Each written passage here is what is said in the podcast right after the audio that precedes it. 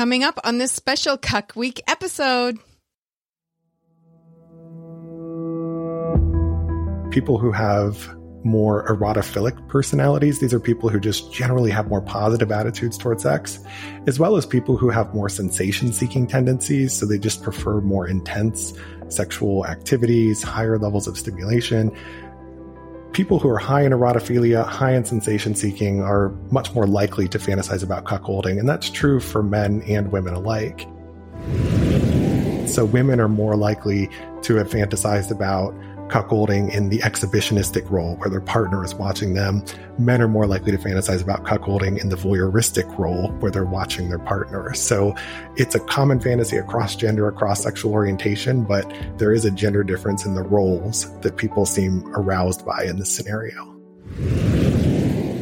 There are moderate linkages between cuckolding and all forms of BDSM. So people who tend to be more interested in kink and BDSM tend to be more interested in cuckolding. But the link between BDSM and cuckolding is stronger for men than it is for women. So for men, there seems to be more of this kind of kinky element to it. Um, I think it makes sense if you look at a lot of the cuckolding porn that's out there. You know, there's a lot of small penis humiliation, uh, cock and chastity cages, you know, things like this. And so, yeah, it, it, it tracks with what you see in cuckolding porn. So you might think that men with lower self esteem fantasize more about cuckolding given these, you know, strong themes of small penis humiliation and so forth. But it was actually men with higher levels of self esteem, more self confidence, who were more likely to fantasize about cuckolding.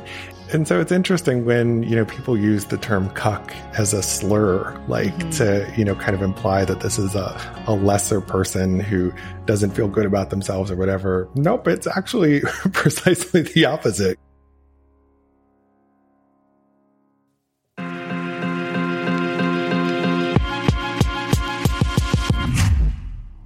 You are now listening to the Venus Cuckoldress podcast, a place to learn all things cuckolding for the curious, the passionate, and the sexually empowered woman who wants it all. Go to venuscuckoldress.com.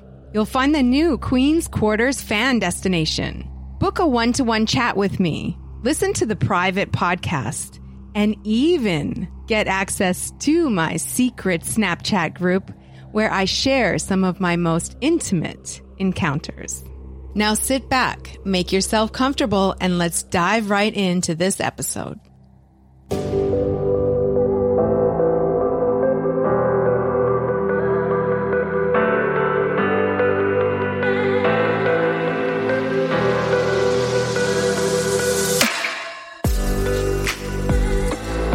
Welcome, welcome, welcome, welcome, everybody, to this special Cuck Week episode. Man, this is a good one.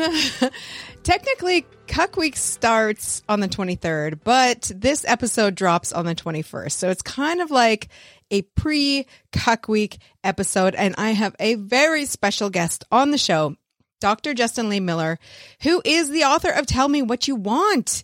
Uh, such a great book. He's also uh, he also has the Sex and Psychology podcast, which is one of my favorites. So today we're going to talk about all things cuckolding and what the research actually says about this sexy fantasy and relationship dynamic that I love so much. It is truly fascinating. Like I am just still my mind blown. The more I think about everything that we covered in this episode, I'm just like, holy shit, there's so many amazing things to be learned and shared about what the research actually says. It's so, so, so, so cool. So what is Cuck Week? Cuck Week is January 23rd to 29th of this year, 2023. It started last year, so this is the second one. And it is uh, a week for everybody to just celebrate cuckolding, educate people, and explore the wide world of cuckolding, whether, uh, whatever that means to you. I mean, it's so many different things.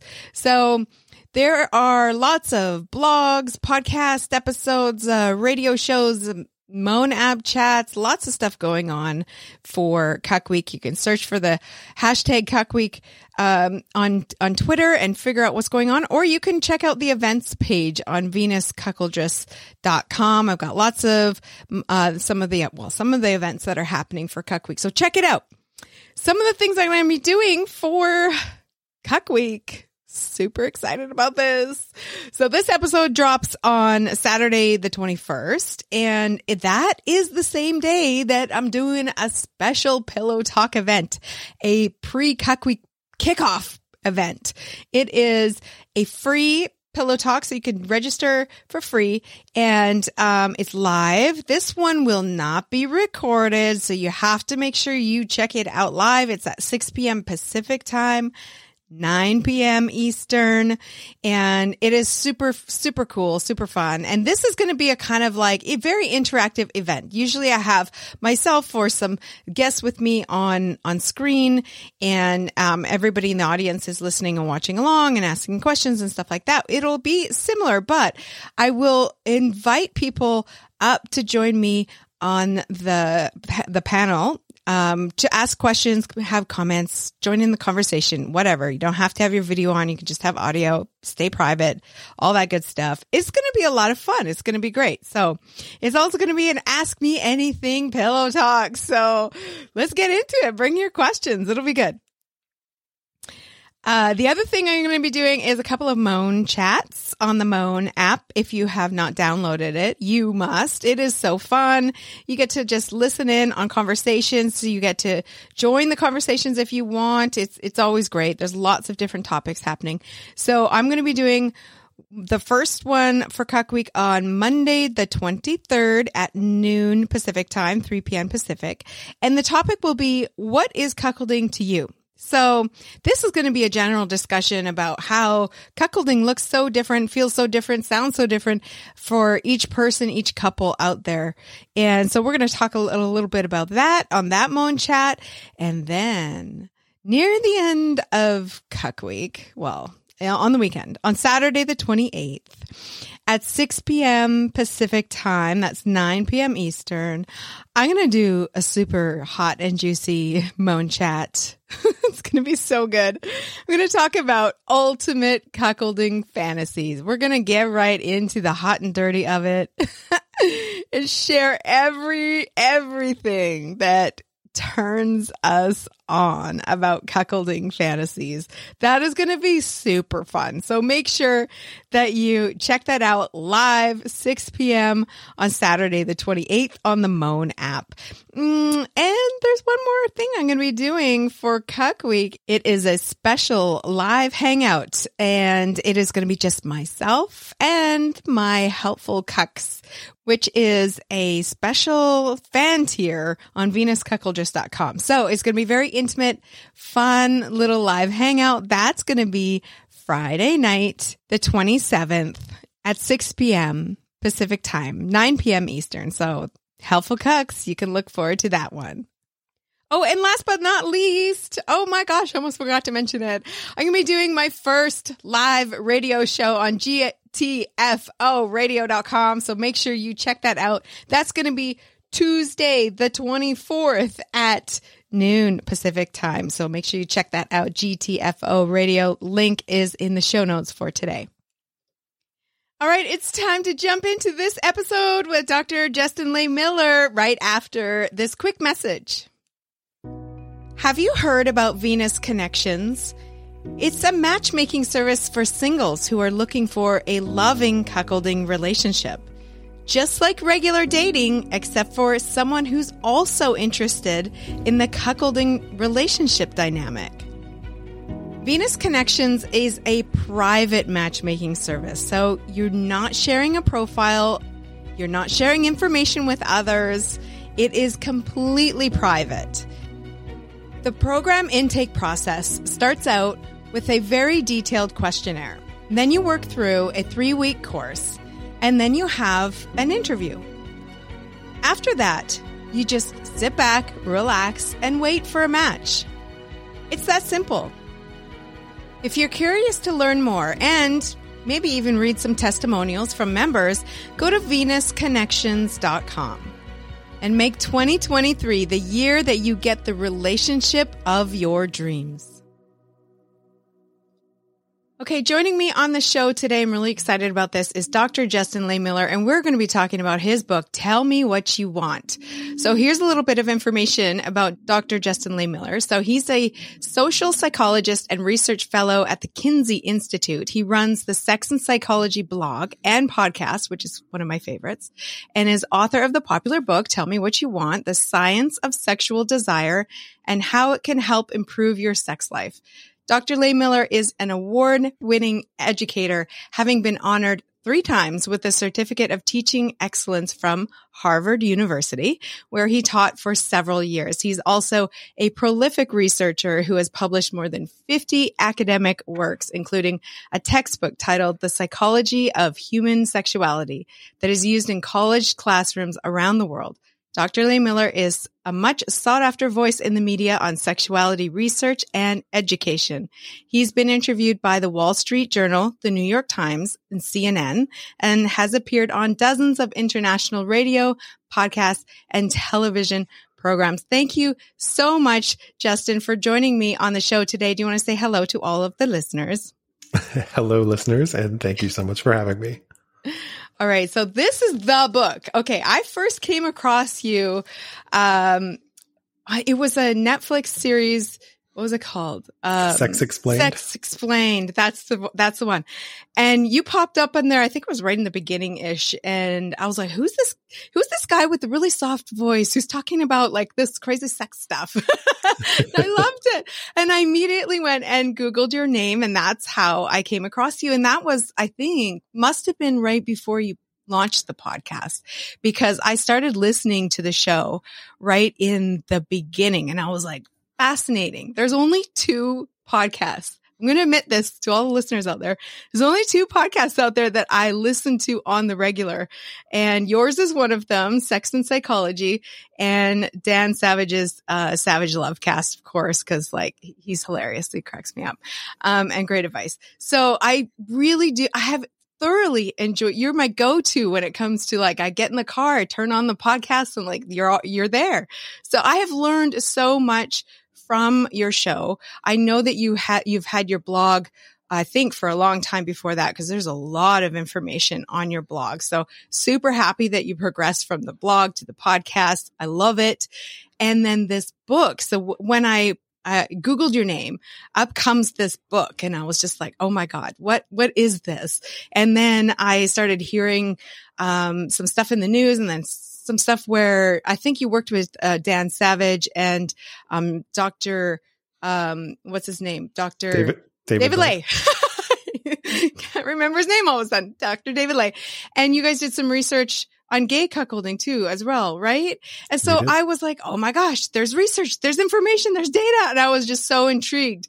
And so I dove into this book of yours and it's been, it's a fascinating read. So I can't wait to discuss this with you and talk about, um, about what you specifically learned about cuckolding fantasies with this book. So where did the idea uh, for the book come from and what was the the the process for getting all of this data?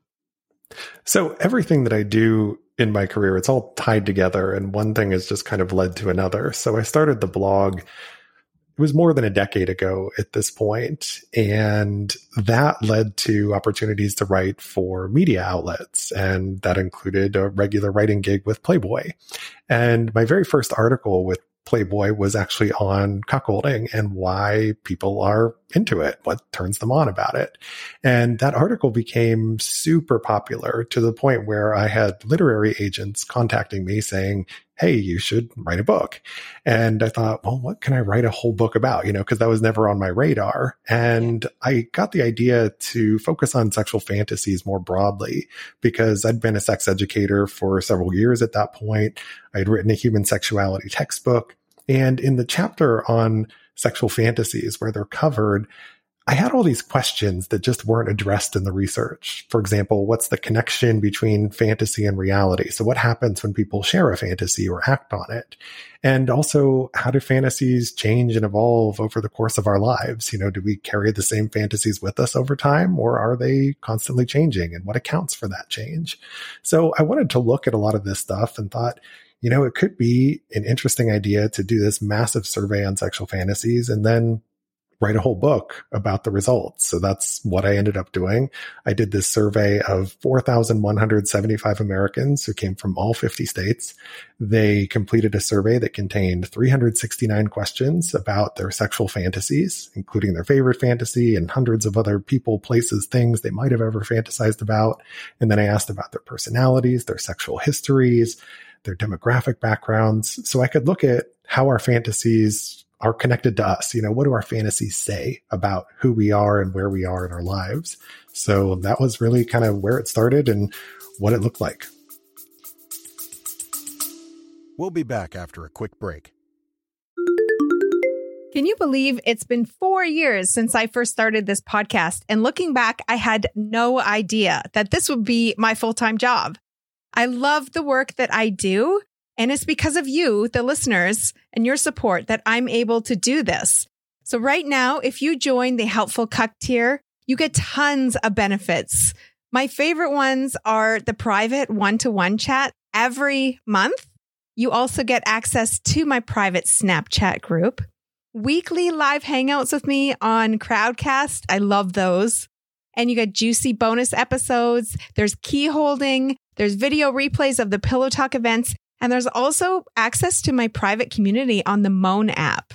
So join right now. You can use the promo code CUCKLOVE2024 for 15% off your helpful Cuck membership at VenusCuckoldress.com.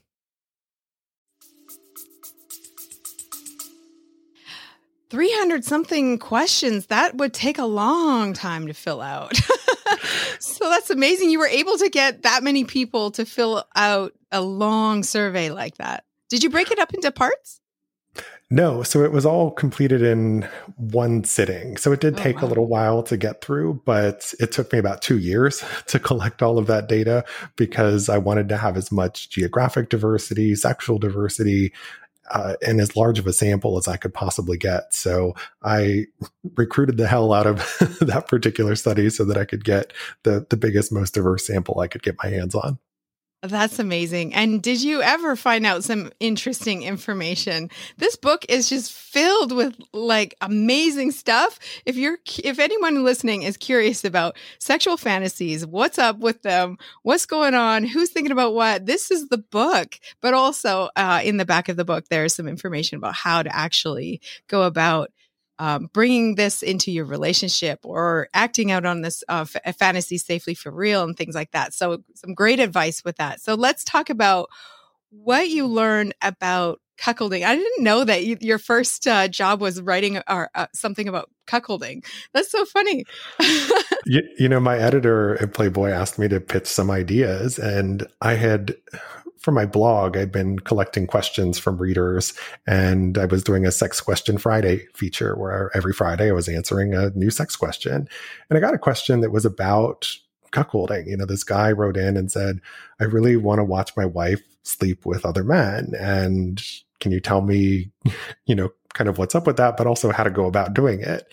And I thought that question was so interesting. Uh, I wasn't really familiar at the time that I received it with cuckolding. There wasn't really much in the way of research on it. So I went and I found everything that I could, wrote this article for my blog, and it became like the most read article on my website. So when my editor at Playboy asked me to pitch ideas, I was like, well, maybe I'll do an even deeper dive into cuckolding and figure out what new information is out there. And yeah, so that's kind of where it took off. I hear all sorts of origin stories from Playboy letters, uh, articles in Playboy from long time ago. It's so funny. I think this was like definitely the place to go for information about cuckolding way back when. So that's so cool. And okay, so what did what what did we learn about cuckolding when it comes to this study? How popular is it? So one of the questions I asked people about was Have you ever fantasized about watching your partner have sex with someone else?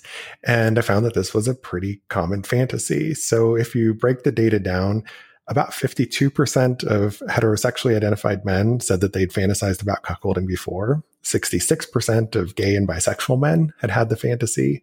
26% of heterosexual women and about 42% of lesbian and bisexual women reported having had this fantasy. So overall, the fantasy is more common among men than it is among women, and it's more common among sexual minorities than it is among heterosexuals. Now, the numbers I just gave you are whether people have ever had the fantasy. Okay. So you can also look at do you have this fantasy often? And it's around a quarter to a third of men who say that it's a very frequent fantasy for them compared to less than 10% for women. But an important caveat to that is that I asked this question in two ways. One was, have you ever fantasized about watching your partner have sex with someone else? And second, have you ever fantasized about your partner watching you have sex with someone else? And you find that the numbers differ based on gender for that. So women are more likely to have fantasized about cuckolding in the exhibitionistic role where their partner is watching them. Men are more likely to fantasize about cuckolding in the voyeuristic role where they're watching their partner. So it's a common fantasy across gender, across sexual orientation, but there is a gender difference in the roles that people seem aroused by in this scenario. Why is that, do you think? So there are a couple of explanations here. One is that men are pretty visual creatures when it comes to sex. You know, we know that men on average watch a lot more porn than women. And I often liken cuckolding to being this form of customizable porn that takes place right in front of you, right? Where you can watch and, you know, kind of choose who the performers are and you know kind of be up close and personal. It's a sort of live action porn. And given men's you know general voyeuristic tendencies i think that that might account for why they're more aroused by watching.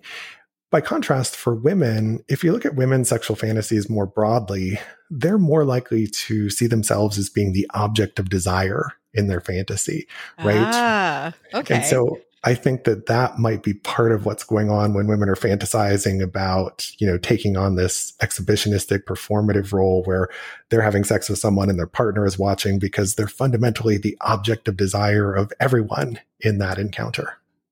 that makes perfect sense. I hadn't thought about that. The poor the the guys watching a lot of porn part, I had thought about that.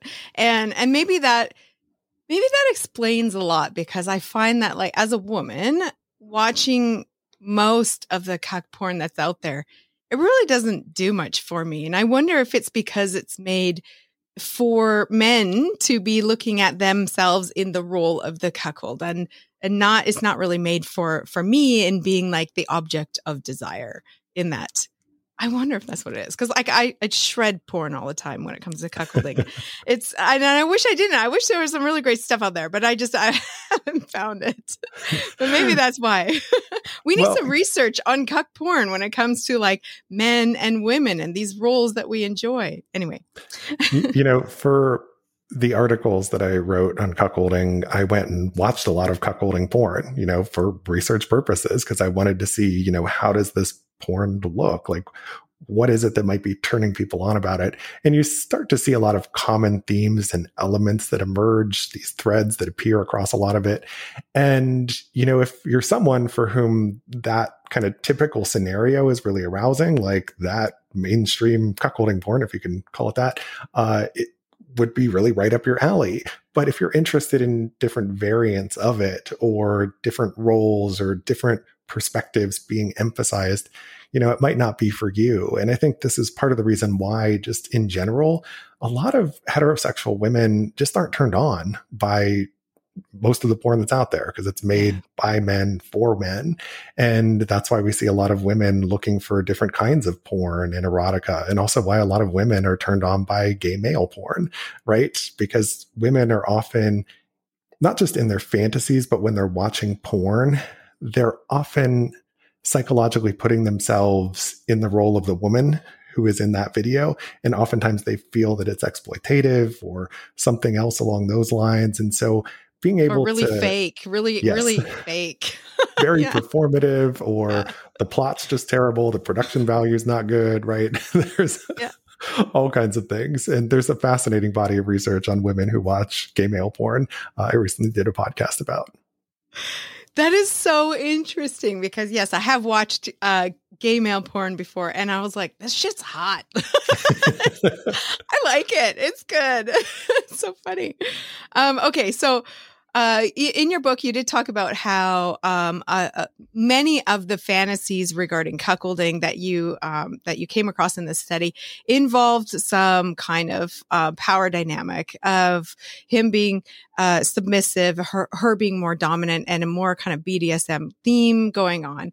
Was that was that the same for both men and women when it came to their cuckolding fantasies, or was it mainly for men?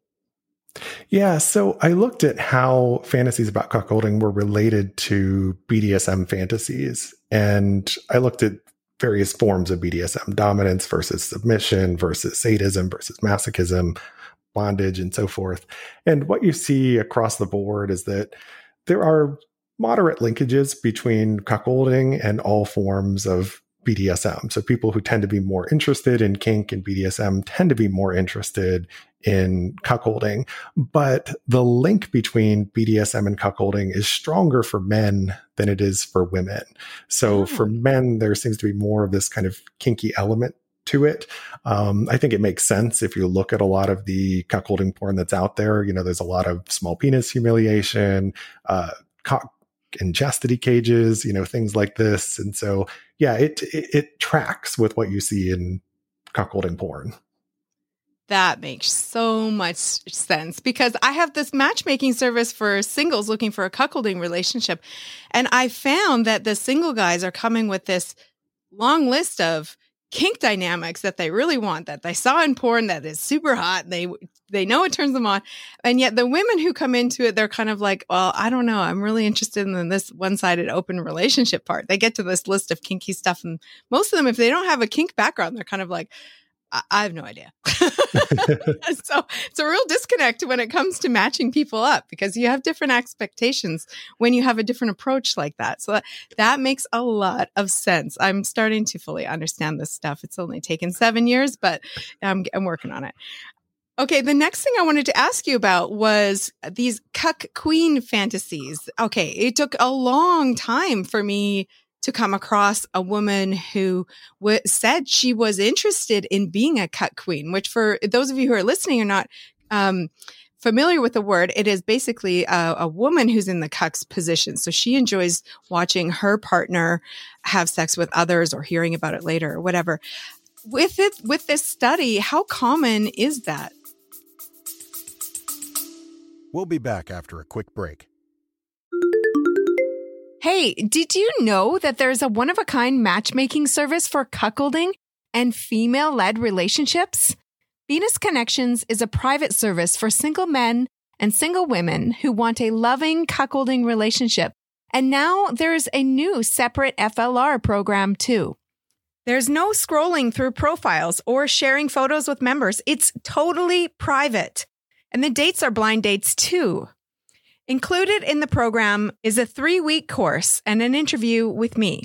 So join now at venusconnections.com and use the code top tier 2024 for 40% off the top 1% membership. That's venusconnections.com. Make 2024 the year that you get the relationship of your dreams. So, about a third of heterosexual women said that they would like to watch their partner, or rather, I should frame this as about a third of women said that they had fantasized about watching their partner have sex with someone else at some point. But it's a much smaller number, six to 7% of women who say that this is a frequent fantasy that they have. Ah. So, you know, there's a pretty big disparity there. And I think that that might be part of the reason why we don't see as much cuck queen porn, just because there aren't nearly as many women who fantasize about this on a regular basis. And we know that fantasy is one of the things that prompts people to seek out porn. People are often going to porn to vicariously live out their fantasies. So if you have a fantasy that has a much greater prevalence within a given demographic, you're probably going to see more porn developed to cater uh, to that particular audience. But still, even if it's 7% of women who say they fantasize about this often, that's a significant number. And you should probably see a bit more porn out there that reflects this. Yeah. Yeah, I've not seen any. so, all right.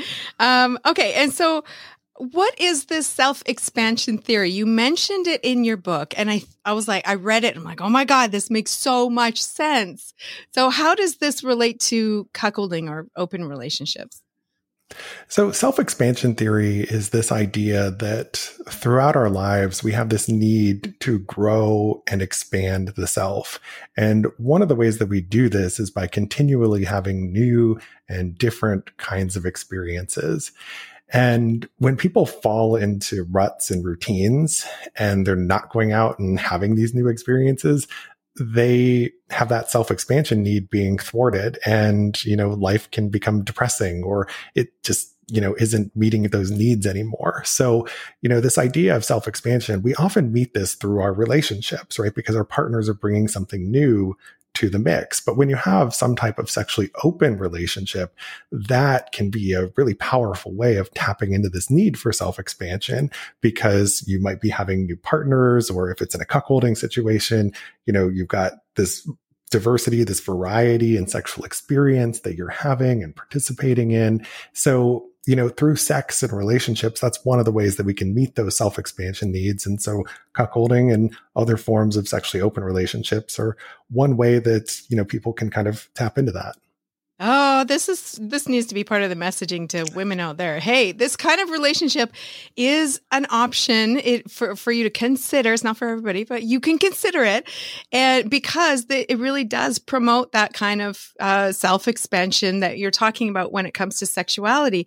In that you have this partner who's uh, faithful to you and and happy for you to have these other sexual experiences with others. So, and I love that part of this kind of relationship relationship. I adore that. As from the minute I learned about it, I was like, that that is amazing. However, I have seen along the years a, a, a lot of people assume that um in a, uh, for for a guy to have cuckolding fantasies that he's not that he must be lacking in some way when it comes to his sexuality or, or uh, his sexual performance. He must not have a big enough penis or he must not be very good in bed or he, for whatever reason, she needs to have something from someone else because he's lacking. Whereas I don't think that's the case. Um, have you, did you come across that in your fantasy, in the fantasy research that you did? So one of the things I did look at was how is somebody's self esteem related to whether or not they have cuckolding fantasies.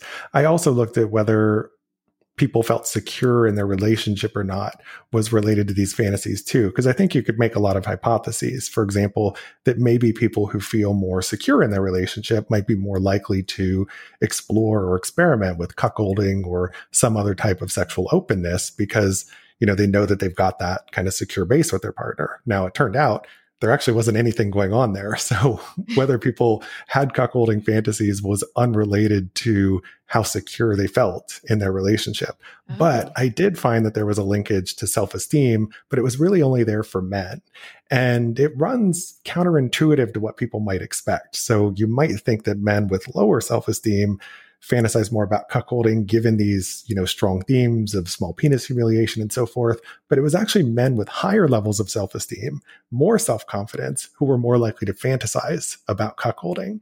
And now that I've seen those data, I think, you know, actually that does make sense that you kind of have to have a certain level of security in yourself to put yourself and your partner in that position uh, you know being in any type of sexually open relationship because you'll know that your partner isn't going to leave you, you know, that this yes. is just part of sexual exploration. So, you know, having that security in the self seems to be more important than having, you know, just a broader sense of security in the relationship, at least for men. Oh my God, that needs to be louder for the ones in the back. Amazing. I'm so glad that you brought that up. That's probably going to be my, the, my favorite part of the show. That is fascinating. So it, yeah, it is very opposite to what people think. People assume that cucks must be uh, weak and, you know, not confident or have some sort of, you know, um, confidence issues. And that's not the case. Nope. oh my gosh, that's so, so, fascinating. I love it.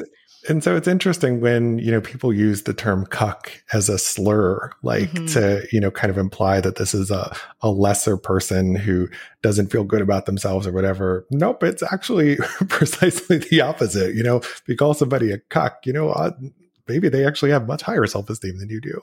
But I think one other thing that's important to mention here is that different people are drawn to cuckolding for very different reasons. And so, you know, I also looked at how is cuckolding related to people's age? How is it related to their personality profile? And some of the things I find are that people who have more erotophilic personalities. These are people who just generally have more positive attitudes towards sex, as well as people who have more sensation seeking tendencies. So they just prefer more intense sexual activities, higher levels of stimulation people who are high in erotophilia, high in sensation seeking are much more likely to fantasize about cuckolding. And that's true for men and women alike. And also in terms of age, I find that cuckolding fantasies actually vary across the lifespan. And this is true for fantasies about other types of sexually open relationships. So specifically, these fantasies are actually least common among young adults, you know, people in their late teens and 20s. They become most common in midlife, people in their 40s and 50s. And then they decline somewhat after that in the 60s and beyond, but they don't get as low as they were when people were much younger. So there's really kind of this midlife peak where people tend to be drawn more to cuckolding. And I think part of that is because most people end up in monogamous long-term marriages and you know the the longer you're with someone the passion tends to wear away sex can become more routine and opening up your relationship or just exploring different things sexually takes on heightened importance because you've got to find a way to kind of keep that spark alive and exploring cuckolding is one of the ways that i think a lot of long-term couples manage to find a way to stay together because it brings that newness that to the bedroom and also meets that self expansion need. Yes, the self expansion theory. I just think this is so fascinating. okay, and so you you collected a mind boggling amount of data about cuckolding. This is so so fascinating to me. What do we still need to learn about cuckolding? What's there still? What are what are the answers that we still need? So one of the things we need is more research looking specifically at women who are into cuckolding, right? And, and cuckqueening more broadly, because we have very limited research on cuckolding in general, but most of it is focused on the male perspective most commonly the kind of heterosexual male perspective. So taking a broader look at this, I think would be important in future work. I think it would also be interesting to do some longitudinal research in this area. So if we follow people who are opening up their relationship in different ways over time to see what actually happens and when does this work out well and when doesn't it work out would be really useful to know in terms of giving people better advice and information when it comes to how to do this. Because we know that when it comes to acting out any sexual fantasy, sometimes it goes great and sometimes it goes really poorly. You know, sometimes it's the thing that brings you closer to your partner. It improves, it strengthens the relationship, but other times it's the thing that drives people apart. And when you start adding in these dynamics of an extra person or persons involved in the relationship, that's where things can get complex, especially if people don't have great communication, if there are jealousy issues in the relationship. And so you have to be, I think, really confident and secure um, when you go to explore these types of fantasies, because if your relationship isn't in a good place when you're starting out by opening up, and you're opening up with the hope that that's going to save the relationship, you know, that's where things I think often go off the rails. Yeah. And in the back of your book, you have this really great little guide, The Path to Healthier Sex and Relation Relationships. And you said how to break the barriers that prevent us from communicating about our desires. You go step by step into the things that you should really consider when it comes to uh, fulfilling these fantasies or communicating these fantasies to your partner. And I, I, the very first one I think is uh, communication. very, very, very important. So, um, just to close off, what kind of advice would you give to the let's say middle-aged guy who's been monog- in this monogamous relationship forever with his wife and uh, he's had these fantasies and he would love to make them happen for real but he's scared to bring them up to his wife. What is an example of the break breaking into it sentence that he could use that would be ideal for this situation so there's no one size fits all answer when it comes to sharing fantasies because everybody and every fantasy is a little bit different. But I think the first place to start is by working on yourself because one of the things that really hold us back from sharing our fantasies is that we have some feelings of shame or guilt or anxiety about them. And if you have those kind of complex feelings about your fantasy, and then you go and try and share that fantasy with your partner, that's probably going to come through. And that might not be the best way to kind of get that conversation going. So I think part of it is finding first a way to drop the shame, feel good about yourself and the fantasy before you bring this up to your partner. And then when it comes to actually communicating about it, if you've never shared fantasies with your partner before, you might not want to launch in with, I want you to go fuck other men and tell me about it later. Um, because for a lot of people, that's just going to be too much too soon. So I often advise when it comes to sharing fantasies to kind of get some practice with this, start low, go slow, share some other fantasies first that might not be quite as adventurous compared to what you've done with your partner in the past and also act on some of those fantasies so that you get the practice of communicating and you talk before and afterwards. You know, how is that for you? What could we do differently next time to make this even better? Because I think when it comes to fantasies, practice makes perfect. You know, we have to get practiced and comfortable communicating about our desires, starting to break down those barriers, and then also having the right communication dynamics for having these positive and healthy experiences together. So, you know, once you've dropped the shame, once you've done some practice fantasies, then you can kind of start sharing some of the more, I guess you could call them advanced sexual fantasies. They're advanced for for most people. And, you know, one way to do this that I think is a, a, relatively easy way just to kind of test the waters is to use technology as your friend. You know, there are some apps out there I like to recommend. One is called X Confessions. The other one is called Own Your Sex. I don't have a financial stake in either of them. I wish I did because I recommend them all the time. But basically, you know, some of these apps will have you know, this fantasy survey that you take separately, your partner takes separately, and then the app compiles your shared sexual interests. And so, you know, if you have cuckolding in there in the mix, the great thing about this app is that, or these apps, is that they only share with you the things that you're both interested in. And so that can be a way of kind of figuring out, all right, we're both into this. This is a good thing to try. You know, this could also be a good thing to try just at the beginning to just kind of hone in on like, what are we both into and where might we like to start exploring? And yeah, I mean, and when it comes to, uh, you know, if you want to communicate more expressly about you know, a cuckolding fantasy. Uh, there are lots of different ways that you can go about this. One is to kind of frame it as a dream and say, you know, I had this dream last night that you were having sex with this other guy and I was watching and it was just so hot and like, what do you think about that? You know, you can kind of use that as a, a starting point, or you can find increasingly cuckolding is kind of all over in the popular media. You know, if you watch a show where it's featured, you can say, "Oh, what did you think about when you know they they open up their marriage in that way?" And just kind of use that as a starting point, get the conversation going.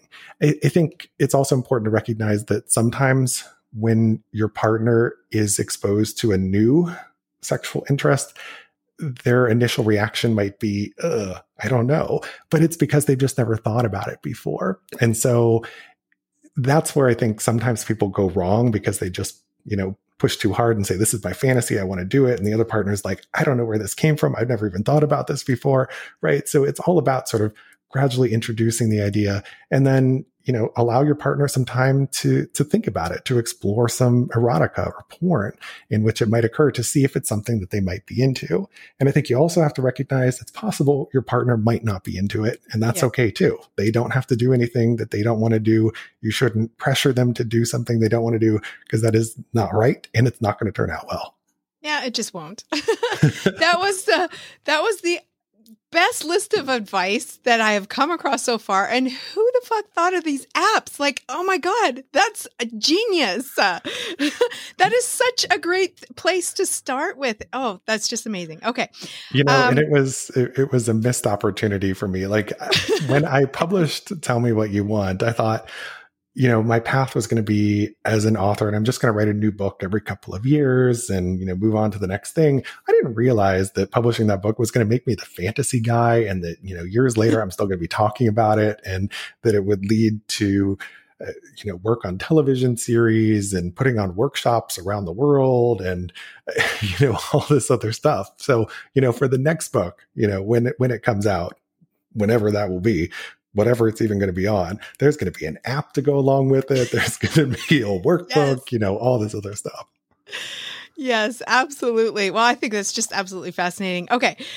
I have learned so much uh, today in speaking with you. I've learned so much in reading your book and listening to your podcast. Where can our listeners learn more about you? Everything is on my website, Sex and Psychology, and you can find that at sexandpsychology.com. You can find the Sex and Psychology podcast basically anywhere you can get podcasts, Apple, Spotify, all the good places. And if you want to connect on social media, I'm on Twitter at Justin Lehmiller and Instagram at Justin J. Lehmiller. And, uh, you know, I would keep my handles the same, but I was a little late getting to Instagram and it turned out there was another Justin Lehmiller. who was like a 12 year old boy who already claimed the handle. So, you know, if you look for Justin Lehmiller and it looks like an account from a 12 year old boy, it is. So look for a different one. I'm so glad you put that in there. okay, and I will have all of those links uh, in the show notes for today's episode. Justin, thank you so much for joining me on the show today. Thank you so much for having me. It was a pleasure. That's going to be it for this episode of the Venus Cuckoldress podcast. I hope you have a wonderful, amazing, super fun Cuck Week 2023, January 23rd to 29th. Make sure you go to venuscuckoldress.com, check out the events page to figure out what's going on, or just follow the hashtag Cuck Week on Twitter. Also at venuscuckoldress.com, you can subscribe to the Helpful Cuck tier, get access to my secret Snapchat group, book a private chat with me, and so much more. And if you're single and looking for a loving cuckolding relationship, make sure you check out venusconnections.com. Probably the only matchmaking service for loving cuckolding relationships out there. And of course, make sure you follow me on Twitter. My handle is at cuckoldressbeat. That's going to be it for this episode. We'll see you next time.